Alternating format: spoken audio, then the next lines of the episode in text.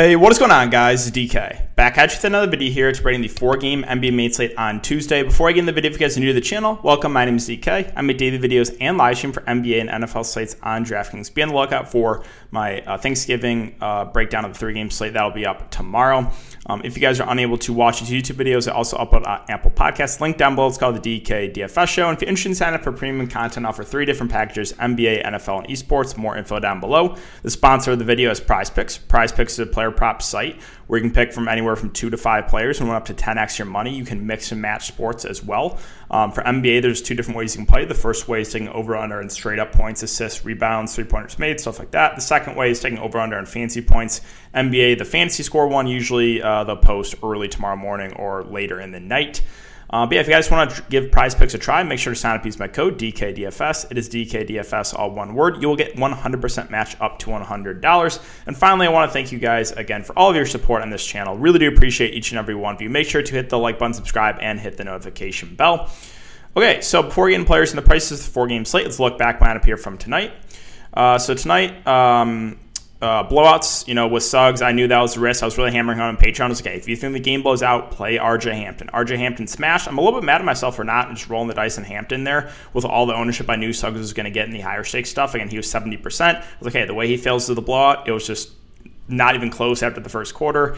Um, so RJ was a great pivot there in tournaments and like at no ownership. I'm a little bit mad at myself for not playing him because that was that's what I was talking about a lot on Patreon. I was like, if you think the game blows out, play RJ Hampton. Brogdon was on pace for 50 plus, random massive blowout. Yay. Giddey smashed uh, Niang off to a slow start, but I stacked this uh, late game. Jonas Valanciunas picks up three fouls in the first quarter, gets injured, comes back, picks up his fourth right away, then the blowout. He had 23 fancy points in like 15 minutes. He was on pace for a massive day. It's just like, does anyone run worse? I've now, four of the last five days, I've had three ejections and an injury. The one day I didn't have to deal with any of that stuff, I had like seven extra money, almost 130 grand.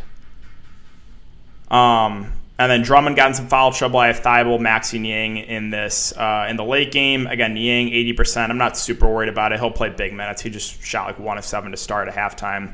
Going over the um, Thunderdome's ownership, uh, Drummond a lot higher in the Thunderdome, 50%. He was someone I was really high on for GPPs. Niang almost 100%, not a surprise. Uh, just the Philadelphia guys really popular. Uh, Ingram was really popular in the Thunderdome. He was a massive bust.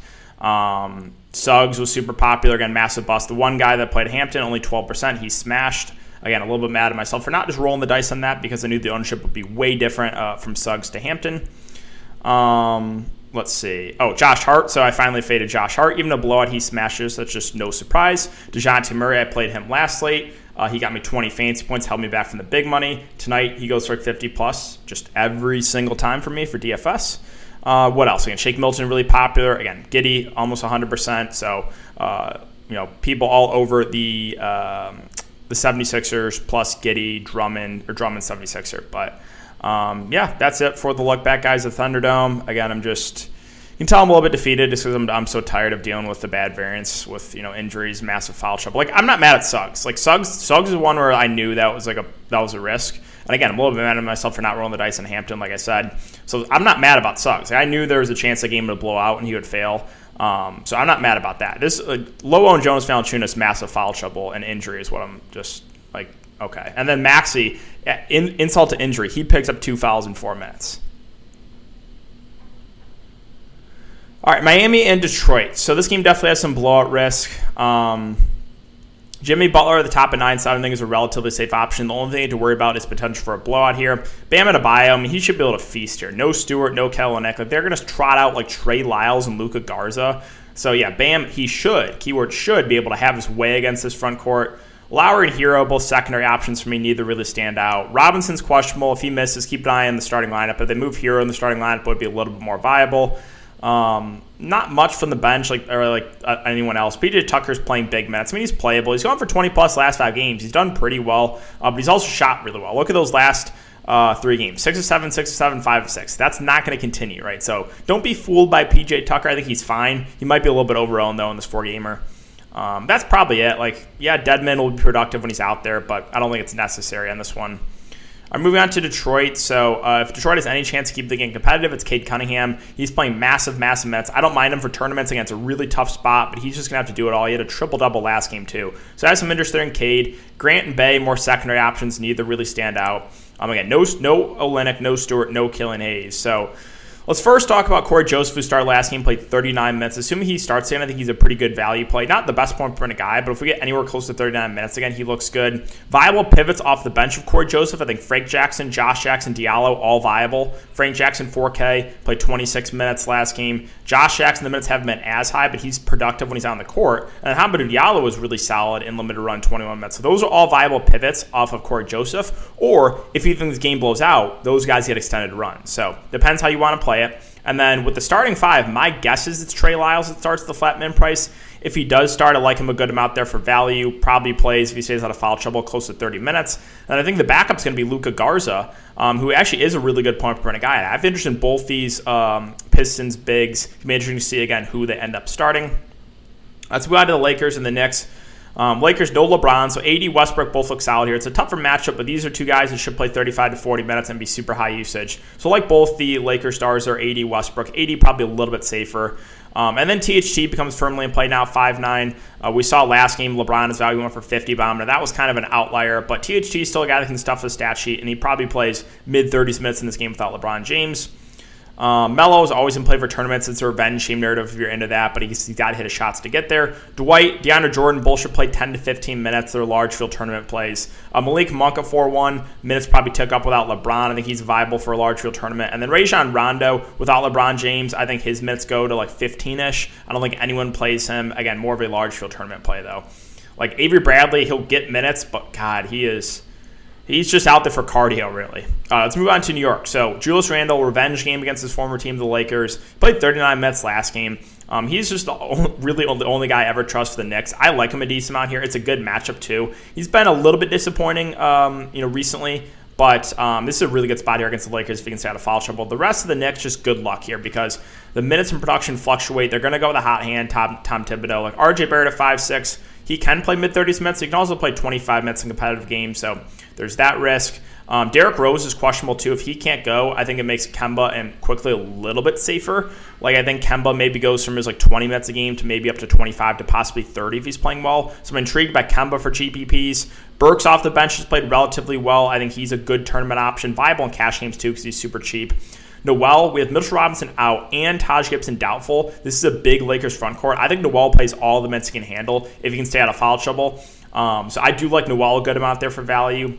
Fournier, again, you got to know the risk, right? There's a chance he plays 30 minutes and does well. There's also a chance he plays like 21 minutes and goes for five fancy points like he did last game, right? Like I said, they're going to close with the hot hand situation.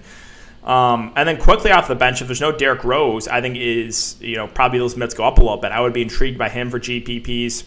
And as far as like the backup five go, they might run Randle's the backup five. Maybe Jericho Sims gets a little bit of run against a big front court, but I think that would be getting too cute. All right, Denver and Portland. So the big news here is Jokic.